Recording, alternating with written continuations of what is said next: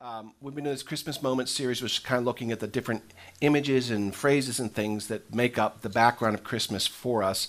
And this week, I'm going to be talking about angels.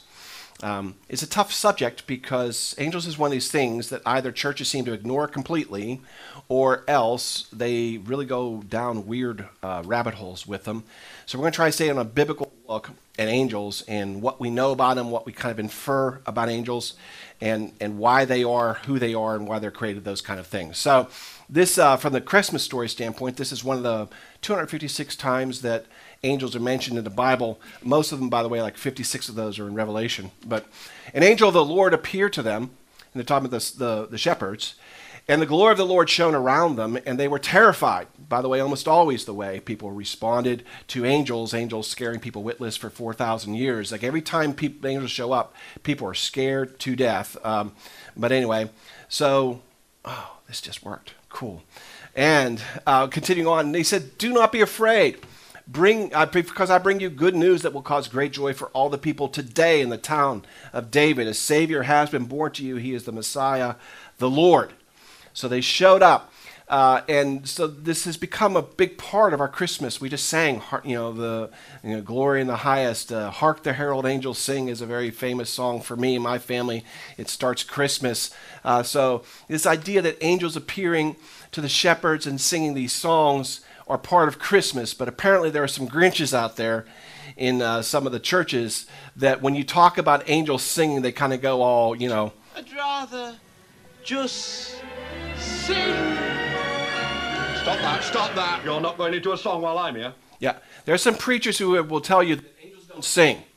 I actually saw about five different sermons on this. Why you would do a sermon on angels not singing, I don't know. But there are some uh, pretty famous preachers who preach these sermons angels don't sing. And what they're using uh, for that is this text that goes on in, in Luke. Suddenly, a great company of heavenly hosts appeared with the angel, praising God and saying, Glory to God in the highest heaven, and on earth peace to those on whom his favor rests. This word here, saying, not singing, saying. They're actually right. If you look at this word, you know, take a look at, at the etymology of the word here in Greek. It is saying, it is not singing, it is saying. And so, based on this, they preached a whole sermon, The Angels Don't Sing. I have no idea why they would say that. Uh, for one thing, it's impossible for me to believe that a Siberian Husky can sing, but not an angel. And I've heard Siberian Huskies sing. So I'm like, I don't know if I can believe that. Plus, the fact, if you look back in the verse, it's a little bit before that, that word praising, if you translate that and do an etymology of it in Greek, that means singing. It's singing and praising. So I, I think what this verse is saying is they were singing and praising, and the words of their song said, is what I think this, this really translates. But um, I don't know, if you want to believe angels can't sing, I guess you can go ahead and do it. Uh, I'm not going to spend any more time on that. So, what do we know about angels, and what can we what can we infer from the scripture? Uh, and I think it's important for some of this. Now, some of this is just kind of interesting information, or I hope you find it interesting. Some of it I think is really important that you get, because as Christians we should know this. Um, first of all, let me put it this way: angels are a different species than we are. They were not created at the same time we were created. They were created before we were created. And if you look in the book of Job, we see this, where Job, uh, God comes to Job to talk to him, and God says this Were you there when I laid the earth's foundation? Tell me if you know. When the morning stars sang together and all the angels shouted with joy. So God is challenging Job and says, Were you there at the beginning when I did this? Well, no man was there at the beginning because when he's saying he was laying the earth's foundation, that'd be about day two or three of creation man won't come by until day six. So, you know, this is just obviously uh, no one was there. And then Nehemiah, there's this it says, For you, the Lord, you alone, you have made heaven, the heaven of heavens, with all of their host, and the host of heaven worships you. Now, there is this host of heaven phrase you'll see. That doesn't, that doesn't mean only angels. There is a host of heavens, there's a lot of beings in heaven, it's, it's the cough drop, I swear. Uh, there's a lot of beings in heaven that uh, are not angels, but angels are in heaven. And so God created angels and he created them to live in heaven. We, we see that then man comes by later. Get rid of this thing. All right, there was evening and there was morning of the fifth day. Then on the sixth day, God said, Let the earth bring forth living creatures after their kind, cattle, creeping things, beasts of the earth after their kind, and it was so. That's when we're going to come along. We're going to come along after that part. But we're always told that God says, create after your kind. In other words, you have a species, and your species will create more of that species. A dog creates dogs. You know, birds create birds. They, they, they beget after their kind. Angels weren't born during this time. They're born during the second or third day. They're not part of our kind. And the reason why that's important is that that means that humans are not angels and humans do not become angels. So let me just kind of correct some theology that you'll see on Facebook with that one, because you'll see somebody dies and someone's trying to trying to you know give them some comfort. Oh, God has another angel in heaven. No, He doesn't. Humans do not become angels. They're a different species. Species beget after their own species. I love Frank Capra. I love Frank Capra movies. It's a Wonderful Life, not my favorite Frank Capra movie, but his theology sucks because you do not have Clarence becoming an angel by helping out Jimmy Stewart. By the way, if you if you really want to have fun, watch uh, It's a Wonderful Life with a Ukrainian sometime. Uh, she was sitting the whole time. Why is this guy whining? The wife's doing all the work. You know what? I said, well, that's America, honey. You know, welcome to America. So anyway, but that but that's just like one thing you'll see. It's absolutely not true. The other thing is that's not true is I'm going to try to be delicate here because I know we have young people with us, but. Uh, Angels don't get together with humans and procreate because they're different species. There is some teaching that says that uh, the giants were created by angels getting together uh, with the children of um, Abel and creating giants, and that's not true. Angels and humans don't reproduce. There's also an awful lot of uh, horror movies that start with demon spawn babies and Satan, you know, uh, that's not true either because all the demons were once angels. They're different species. There's different species. They don't they don't uh, get together with humans. The other thing is that it's very possible, uh, we don't know this, but it's absolutely very possible that angels don't procreate at all. There really be no reason to. Um, the same angels that show up in Genesis show up in the book of Revelation.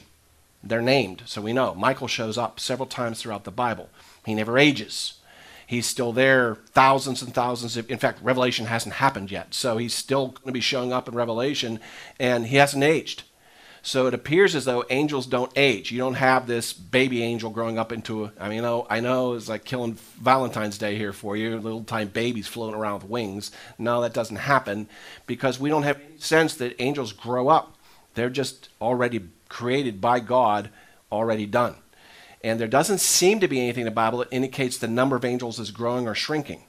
It seems as though God created angels when He created earth, and He, and he created them to, to assist Him, not in the creation, but in the running of earth. He sends them on errands. You know, they're His, they're his agents, they, they, they perform His will. And it seems like He created them to help Him manage things, and uh, there doesn't seem to be any need for Him to create more. You know, God's still in charge and he still has everything under control, and so there's really no need to have more angels. We see uh, in the Bible, in Revelation, we get this little uh, glimpse that. Uh, that what happens with the fall of Satan, and that's just told through through imagery here. Another sign appeared in heaven, and behold, a great red dragon that symbolizes Satan, having seven heads and ten horns, that symbolizes a very bad dream. Uh, and on his heads were seven diadems, and his tail swept away a third of the stars of heaven and threw them to earth. What this is saying here is symbolically is when Satan went, he took a third of the angels with him. These is what we know as demons. There doesn't seem to be demons multiplying. There doesn't seem to be demons shrinking. There seem to be demons. And there's a lot of them. I mean, God created a lot of these, um, but excuse me, uh, he did not or doesn't seem to have them given the ability to procreate and to expand their um, excuse me expand their number. There is um, a scripture I don't have on my on my list here. Excuse me, sorry. Um, but there's a scripture where God talks about creating hell after this happens. And then later he enlarges hell.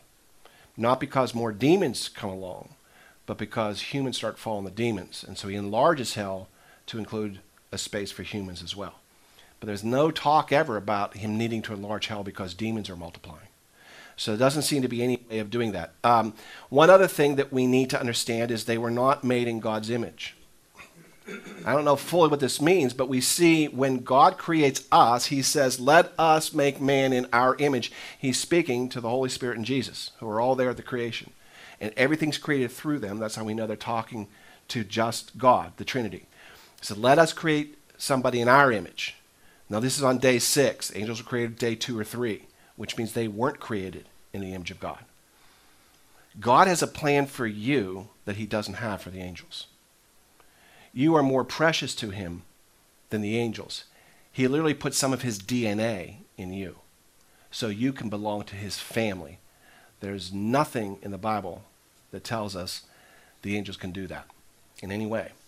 There seem to be many types of angels, which just makes sense. I don't know if you've noticed, but our God loves variety. I mean, take a look at some of the birds or, or fish they're so weird. You know, some of these things you see. Why would God create a hammerhead shark? Just to show he can? I'm not sure. It's a weird looking fish, right? Jellyfish and all these different birds, these different kind of things, and these different colors. And God seems to love variety. Look at us. You know, we're all different. He loves us all in his family. He, all of us weirdos. He likes them all. God loves variety, so it seems very likely there's more types of angels than we know. But we see a few. I'm always going to talk about three that have been discussed in scriptures that we see. One's a seraphim. Now, this seraphim is one of the fiery wings. When uh, the angel comes to take Elijah back up to heaven and the fiery chariot and stuff and the fiery wings, that's a seraphim. So the fiery winged angel is a seraphim. The cherubim is like that with no fire. Cherubims are not little babies floating around with wings. Sorry. If you look at some of the early, uh, some of the early drawings and things in, in the Old Testament, uh, they're kind of scarier looking than that. You know, they're they're bigger and stronger and the, the cherubims. But there also seems to be a messenger angel that God created that looks human. Now it's possible that God could take a cherubim and make him look human and bring him back as a cherubim, uh, but I don't think so. God being God, I think He just created the ver- variety, right? There are certain angels that are so human like in appearance that God can send them to earth to do to deliver a message, to do his bidding, and leave. And we never know that's who it was. We see this in the book of Hebrews, Hebrews 13 2. Don't forget to entertain strangers, he says, for thereby some have entertained angels unaware. So actually, you've taken care of some angels before. You, you, you may have stopped and helped somebody on the side of the road. That person may not even been a person, that may have been an angel. Uh, you, you may have reached out to somebody and showed them kindness, and that was just, you actually were helping an angel because yes, that's what the writer of Hebrews is saying here. So there are angels that come to earth and give messages sometime who aren't, this happens a lot in the Old Testament, who look human. And it isn't until later that the person realized they were dealing with an angel. So um, anyway, that's, there's that. The other thing is that angels are immensely powerful. We can't even describe the power that's, that angels have. They're very, very powerful creatures. Uh, one of my, uh, there's a bunch of places in the Bible the Bible cracks me up. One of them is Joshua. Now, let me set the stage here for you. So, Joshua, I want you to put you in his shoes for a second, or his sandals. Uh, Joshua is just a guy, right? Uh, he grew up and he became uh, a servant to Moses. He kind of Moses' right hand guy. And Moses was I think, inarguably, the greatest civil leader of all time. I don't think there's ever been a leader like Moses. If you think of what, what he accomplished, it's astounding. You know, he wrote the first five books of the Bible. He established a law. He brought the Israelites out of uh, bondage. Uh, he took them through the wilderness. He, you know, he brought law to a whole nation. It's just incredible what Moses did. Amazing, amazing man. In fact, God himself said, There's no one like Moses. There's no one like Moses. Uh, I speak to Moses plainly, face to face. There's never another like him. Moses was special. Joshua gets to follow Moses. Can you imagine? You know, you have to follow this. And uh, Moses goes all the way to the promised land, but not into it. God tells Moses, You won't be able to enter the promised land. I used to think that that was punishment. Now I think God was letting him off the hook. I think Moses went, Whew, thank God great. When can I go home? You know, because if you look at what he had to put up with with these Israelites for 40 years, he was probably, yeah, thank God, I don't have to do it anymore. He hands his mantle over to Joshua, and Joshua, this kid, well, he's not kid anymore, but um, never been a leader, not a civil leader, not a not a soldier, never been anything except Moses' right hand man. Here, you do it. He hands him off to them. The very first thing Joshua has to do, and this is all he has to do, is defeat a city that's never been defeated in history. The city of Jericho is famous for its walls. because no marauding army had ever conquered Jericho. So here's the mantle, Joshua. Good luck. You're going to take the promised land. The first thing you're going to do is take down this city that's never been beat. I'm out. and deuces. Moses is out. And literally, he like walks away and they don't even find his body. He's gone. God just takes him back. So here's poor Joshua, and he gives this big rah rah speech to Israel. We're going to take Jericho tomorrow. We're going to cross that Jordan River. We're going to go there. We're going to take Jericho. And everybody's, yeah, cheering tomorrow, right? But the night before, we find Joshua sneaking down because they're on the top of a hill. They're sneaking down to where the Jordan River is, and there's a ravine up the other side. He goes down there and looks up the hill at this unconquerable city.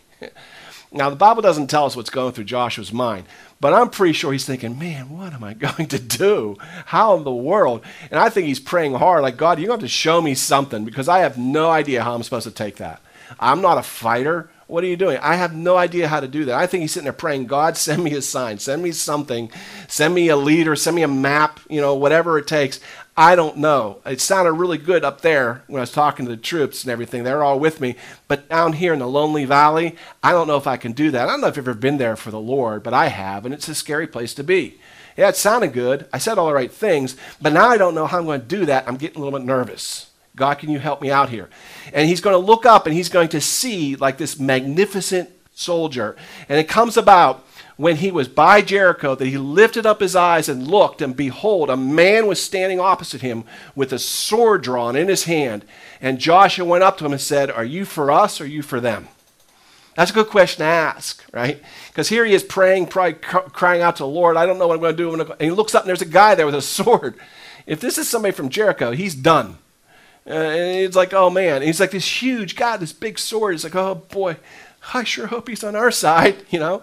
And if he is on our side, this is like an answer to my prayer. I can go up and like God sent me the warrior. You know, Conan the barbarian was sent here to help us fight. He's like this huge warrior. So he goes up to him. He says, "Are you for us? Are you for them?" Now this guy is actually an angel. And I love the angel's response because this is like typical of heaven to respond this way. Hey, uh, are you for us? Are you for them? And the angel said, No. no. I'm not for you, and I'm not for them. In fact, he says, I'm the captain of the host of the Lord. I'm for the Lord, he says. That's and I'm, I'm not sitting here as part of your army or their army. I am for the Lord. Now, I think there's actually a lesson here for us, kind of in the middle of the sermon. There's a little mini sermon here, because this is what we need to learn. In fact, we sing a song here. Chris Tomlin wrote it, God of Angel Armies. It's a cute song. Not my fave. It's a cute song. But it has some really bad theology in the end of it. Because the end of it says, the God of angel army, God of angel armies is always on my side. Let's hope not. We're supposed to be on the side of the God of angel armies. Until we get that understood, uh, we're never going to conquer Jericho in our life. We have to realize we're on God's side. That's where we need to be. Jo- Joshua, you don't need to know what to do. What you need to know is who you do it with. You need to know I'm on your side. And that, I love this angel. It's like, it's like, no, no, I'm not on your side. Are you going to join my side? I'm the captain of, of the host of the army of, of heaven. Are you going to join my side? How about that? How about you join my side? And then he falls on the earth and bows, says, What do you need me to do? Joshua gets it. Okay, whoa, that's all right. That's better. What do you want me to do? You're in charge here. And I never realized this until now, but that's how the walls came down. I always wondered about that. You know, they march around the walls for six days, and then on the seventh day they shout and they fall down. Well, I believe what happens is the army of the angel moves forward. He just wait for six days. They hear the sound. That's our that's our cue, guys. Get out your swords. Let's knock down these walls. Boom! They come down. Then the Israelites just go in and, and clean up. So the army of the of the Lord actually brings down the walls. Okay. Uh, then we also see in Isaiah, uh, and this also shows up in, in the book of Kings, um, that at one point in time the Israelites are surrounded by the Assyrian army and they're done. The Syrian army has, has, has penned them in. They're surrounded. There's no way out. They cry out to the Lord, and the Lord answers with one angel. I love that. One angel. God says, Oh, they got a problem? Let me, let me dispatch one angel. Not even my best. I want a, a recruit. Give me the trainee. I'll send him down.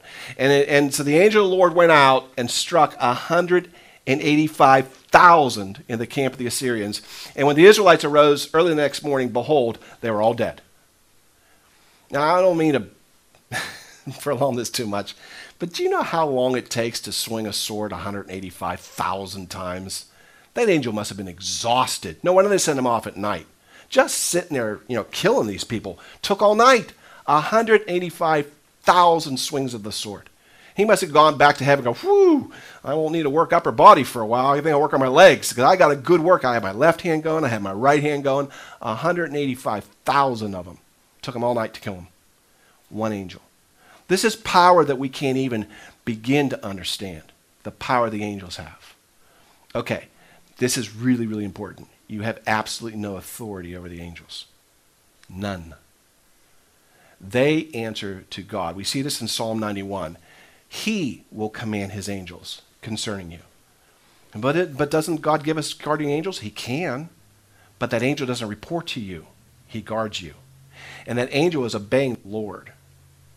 God commands his army, not you. There's a bunch of bad theology that talks about how you can pray to angels and get them to do your bidding. I almost wish it were true because angels are really good at doing stuff. You know, you can leave your sword at home, but there's some people I want you to go visit for me. If you get there's a couple people, angel, I like to just go have a talk to. That's all I need. You don't have to kill anybody. Just show up. You know, but but we don't get to do that. You know, we can when you're done with that, can you paint my house or can you clean my car? You, they're not your lackeys, right? They're they're soldiers of the Lord. They're they're messengers of the Lord. They're agents of the Lord, and they follow His commands. We have no authority over them here's something that's going to step on some toes, but listen to me because I believe I have the scripture on this. Even when an angel leaves heaven and follows Satan to earth, this holds true. You have no authority. Let me say this carefully. You have no authority over demons. None. And the scripture actually tells us that. In fact, in the book of Jude, Jude, who some believe was actually a brother of Jesus, because he was brother of James, who was a brother of Jesus, uh, he says this. He says, uh, the, he's talking about a bunch of people who are giving them all kind of bad theology. He says, these people are ungodly and they pollute their own bodies and revile against angelic majesties. See, revile against angelic majesties. He's including everything who is angelic.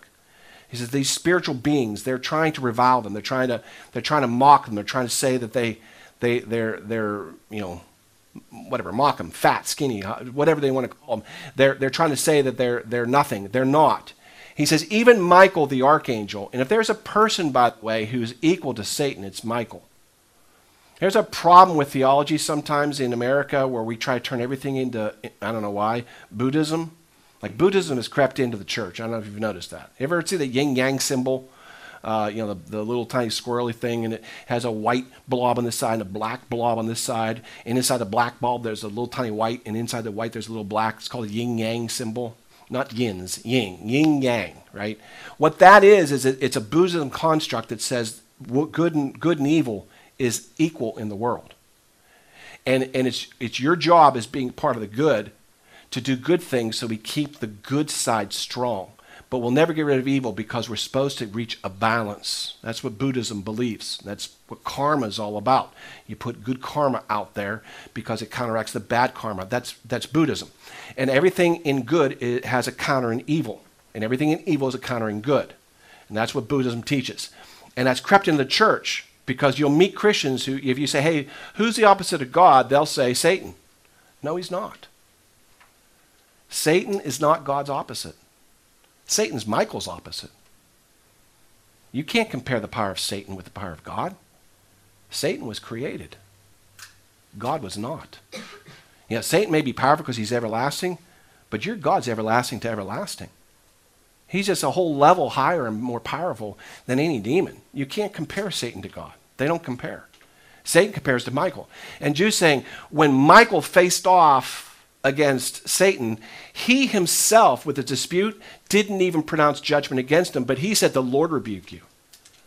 He said, even Michael had respect for the demon. He said, The Lord will, rebu- will rebuke you, not me. I'm not going to fight with you. I know who really is in charge, and you do too. So I'm not going to rebuke you. The Lord will rebuke you. But wait a minute. Doesn't it say in the Bible that in Jesus' name we have power over demons? It does say that, in fact. We see him when he sends out the 72. They come back to him and says, Look, Lord, even the demons submit to us in your name. They, he sent out 72 disciples. They cast out demons. They healed people. They spread the gospel. They came back says, It was amazing. We were walking around, and even the demons were responding to us. We were casting out demons. And Jesus says, Yeah, I saw Satan fall like lightning from heaven. I watched the damage you did to the kingdom of hell. He says, I have given you authority to trample on snakes and scorpions. That snakes and scorpions is symbolic of the demons and Satan, and to overcome all the power of the enemy. He says, Nothing will harm you. However, do not rejoice the Spirit submitted to you, but rejoice in the name that your names are written into heaven. What we have to understand, though, is what in Jesus' name means. See, I grew up believing that's just simply how you ended your prayers. Right? That's my sign off. like, you remember the old uh, remember the old CB days, some of you? The CB days, everybody was on CB talking, right? Yeah. Yeah, 10 more, good buddy. I'm out. Over and out. That's a little over and out. I'm out. I'm done. I'm out. I'm done talking to you right now. Uh, that's what I thought in, in Jesus' name was for prayer. That's how God knew I'd stop talking to him. In Jesus' name, amen. It's got tacked on. To this day, I end my prayers in Jesus' name, amen. Because that's what I thought. You always got to ask in Jesus' name. That's what it means. You say, in Jesus' name, amen. That's, that's how you end your prayer, right? That's not what in Jesus' name means. I still do it. You can go ahead and end your prayers that way. There's nothing wrong with ending your prayers that way. Just understand that doesn't make it in Jesus' name. Because what Jesus is speaking about is something we don't fully understand in this country. Because we've never lived under a king who had ultimate authority over us. When Jesus was speaking, though, and he was talking to them, they surely knew what he meant when he says, in my name. Because they understood what that meant. That, we see that in Nehemiah. When Nehemiah goes back to, to build the wall of Jerusalem, before he leaves, he tells the high king of Persia, Can you give me a letter with your symbol on it that I can use to show people I come in your name? And the king does. And every time someone tries to stop him, he whips out this letter and says, Okay, the king of Persia is behind me. You sure you want to oppose me right now? And people would back down because they weren't willing to oppose the king of Persia. Nehemiah may have been a pipsqueak, but, the, but Xerxes, the king of Persia, was not a pipsqueak. That's what in Jesus' name means because you're, you're doing business with the king. Let me give you a modern day example of this. This might seem weird, but suppose we were a monarchy. Suppose a king ruled our land and he had absolute authority. It'll never happen here, but suppose he did. And for some reason he was here, giving a little speech or something, and he came to me and said, I need you to go deliver a message to my wife who's in Breezewood, Pennsylvania. I'm going to give you a letter. Take it to her. It's really important she gets this letter. I don't trust text messages for this letter. He gives it to me sealed. And then he gives me another seal that I'm operating under the King of the United States. I'm operating under his authority. I get my little Jeep and I take off across the turnpike, you know, and I'm going along. I get to Somerset and they got a blo- you know, some kind of a blockade up because they're trying to catch drug dealers or something. And I come up there and they've got all the trucks and all the things up there and the lights are going. And I come up and the trooper comes to my, my windows. You need to turn around and go back. You can't get through. And I say, I can't. I have to. I'm, I'm coming on the king's business. He looks at that and says, Yeah, I'm not going to let you through. I'm sorry. Nobody goes through here. I literally could look at the trooper next to him and say, Would you please shoot him for treason? Because he is opposing me and I am in the king's name and that means he's just committed treason against the nation. Literally, that's what it means. So when you're coming in the king's name, you're coming with the king's authority. The king has sent me to do a task, and he has given me his stamp of approval. I am in his name, and I have the authority to do that task. So you better believe the demons are getting out of my way because they know who's in charge. That's what in Jesus' name means if you try to do this without Jesus' name, you can kind of be successful, possibly for a moment, but eventually it catches up to you. Because eventually you will run into a demon who knows his rights. We see this actually happen in the book of Acts. Um, some Jews were running around driving out evil spirits. So they were like, you know, this is cool. The disciples are doing it, we'll do it. Oh, they, they invoke the name of Jesus. Cool. We'll do that too, because that really makes us look important. So they would say, In the name of the Jesus whom Paul preaches, I command you to come out. And it was working. This is amazing. They were literally going around saying, In the name of Jesus, they have no idea who Jesus is. In fact, they even say, Whom Paul preaches. And I don't know who it is, but Paul does. Who, that Jesus, in his name, you come out of there right now. And it was working. Because some spirits, they hear the name of Jesus. Okay, I'm out. You know, I thought it was good here, but never mind. Jesus said, Okay, I'm out. But eventually they come across a guy, the demon, been around a while and he understood his rights. And he heard the name Jesus, but it didn't scare him because he looked at them and says this Jesus I know, Paul I know about. Who are you? Just like, very good question. Who are you? And then the man who had the evil spirit in him jumped on them, overpowered all seven of them. He beat them to within an inch of their lives. They ran out of there naked and bleeding. He beat the snot out of seven of them because he knew his rights. They didn't come in Jesus' name. They're trying to invoke a relationship with a God they didn't know. If you're going in Jesus' name, you have the authority Jesus gives you. And if you don't, good luck to you. Because you're trying to do something. You've stepped into something you have no idea what you've stepped into. I get so tired of hearing these preachers talk about, ah, just, you know, stamp on the devil. He's nothing to me. Yeah? Okay. You better hope that you got Jesus' protection.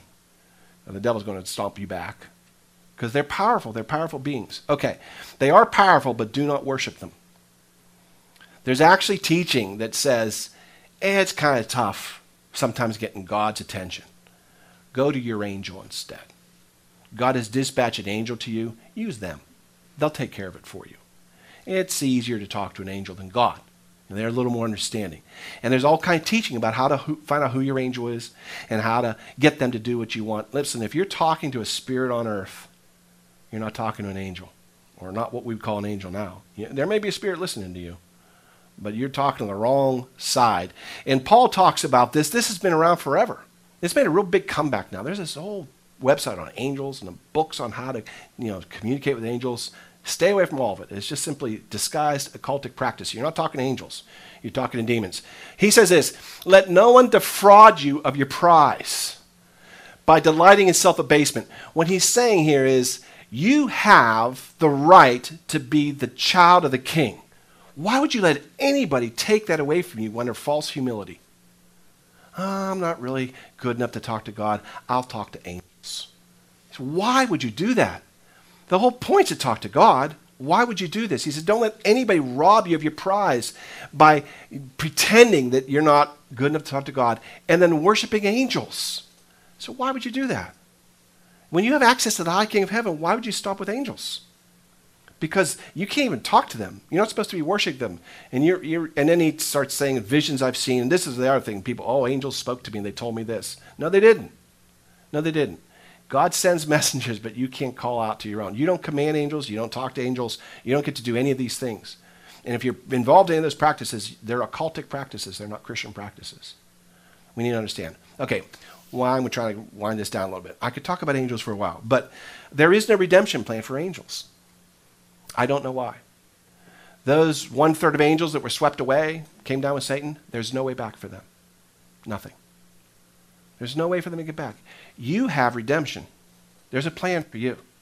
Jesus came for you. He didn't come for the angels. He didn't. And uh, so we have to understand there's no way back. And in fact, Jude goes on and he says, Look, I want to remind you, you know all things once and for all. The Lord, after saving a people out of the land of Egypt, destroyed all those who didn't believe. If you remember that, when they came out of Egypt, everybody didn't believe, he destroyed them. They all died in the wilderness. Same thing with the angels. All the angels who didn't stay in their own domain, followed Satan away, there's no way out for them. He's already reserved their place in hell.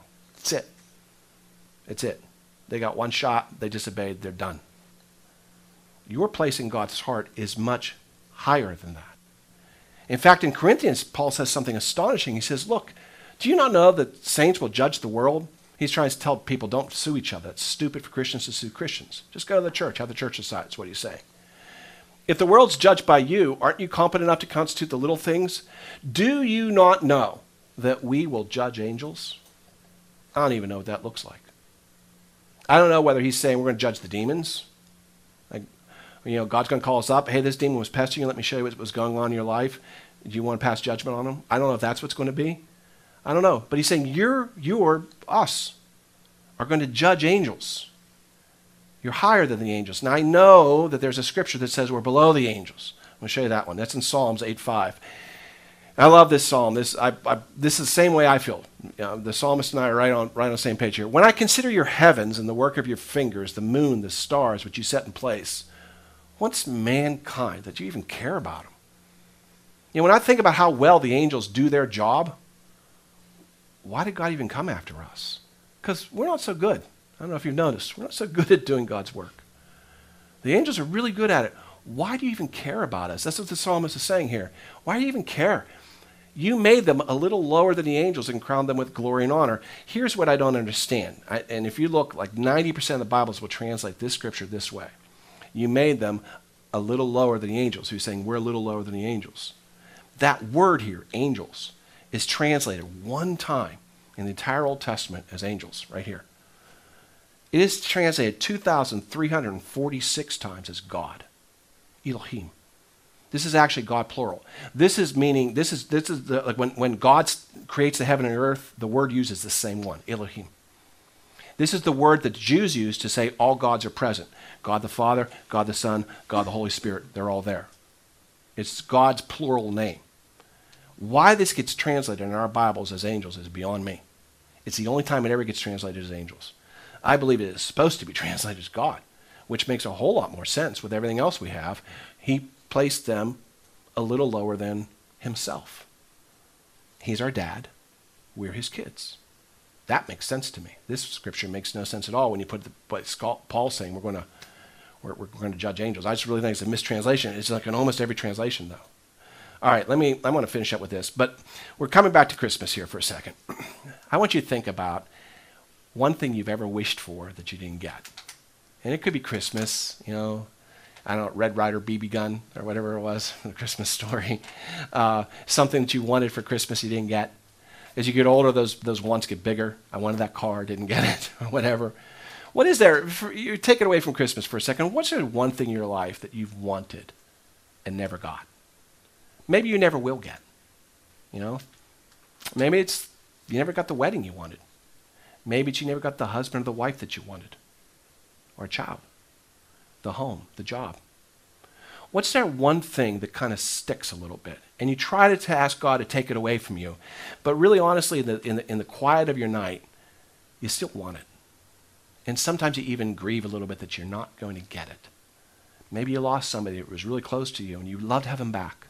And you know you're not going to get him back. But boy, just like, like you know, one time. I have a couple times thought about my dad who died the Christmas Christmas, the, the year we opened Spirit Chapel. Man, I never got a chance to really talk to him about Spirit Chapel. He's a pastor his whole life.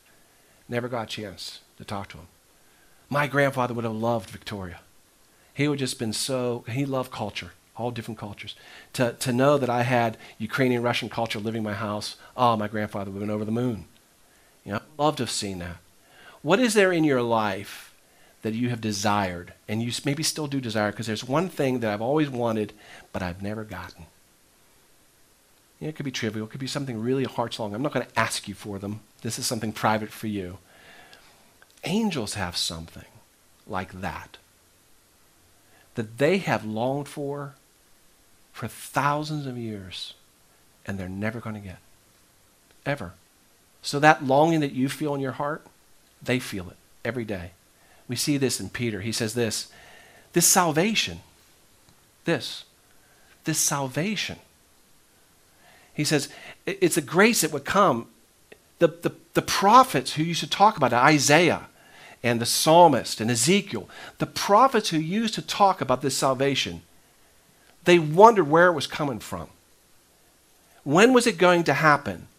And it was revealed to them that it wouldn't be in their lifetime. They, they would never see that. But you have, he's saying. You saw it in your lifetime. Jesus came in our lifetime. He lived. He taught. He was crucified. He raised again.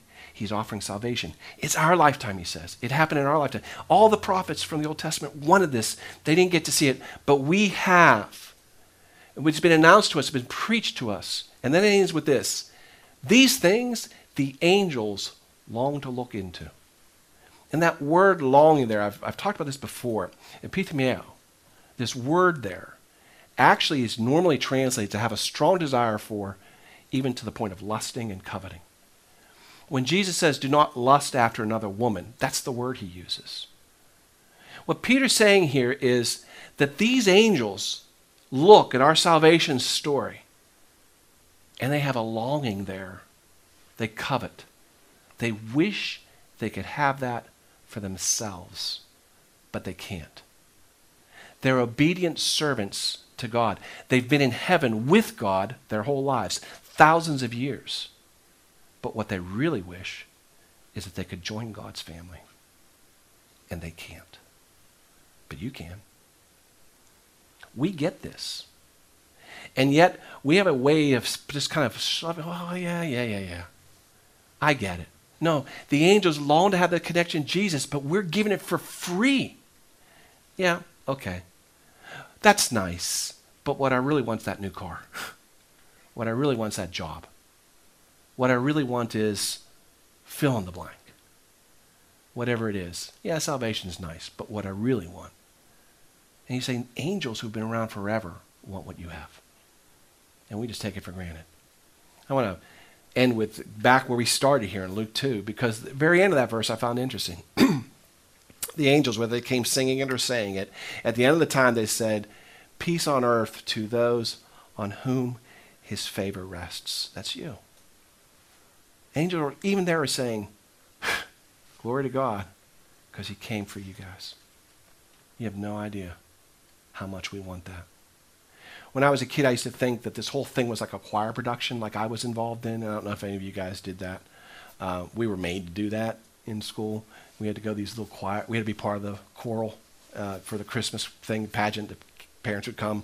Hated it. We're all stuck there, you know, together, sweating. Um, you know, and there's this person up there trying to get us to sing on cue and things. Okay, sopranos, pay attention. You know, you're starting us off here. You know, better hear some more bass where you guys better sing. You know, and I hated it. I really did. I hate singing in a choir. I got there, uh, trying not to sweat too bad. You know, I'm always on the back because I was tall. You know, I said, "You get in the back." Okay, you know, got in the back. I hated it, hated it. So I always pictured this. You know, somebody a big production. Okay, hey everybody, pay attention now. Jesus is being born. Okay, the curtain's going to go back any minute now. We got to be on our mark. Let's go, Sopranos. Get ready. You know, that's not at all what happened though. That's not what happened. Actually, what happened is the angels just let themselves express what they naturally felt. The angels didn't sing because they were commanded to. The angels sang because they weren't told not to. This was the natural response from heaven to what Jesus did for us. How can we take that for granted? Why do we take that for granted? Jesus Christ came to make you part of God's family and the angels are jealous of that. Would you all please pray with me? Heavenly Father, I pray that you'll give us a better picture of what you've done for us.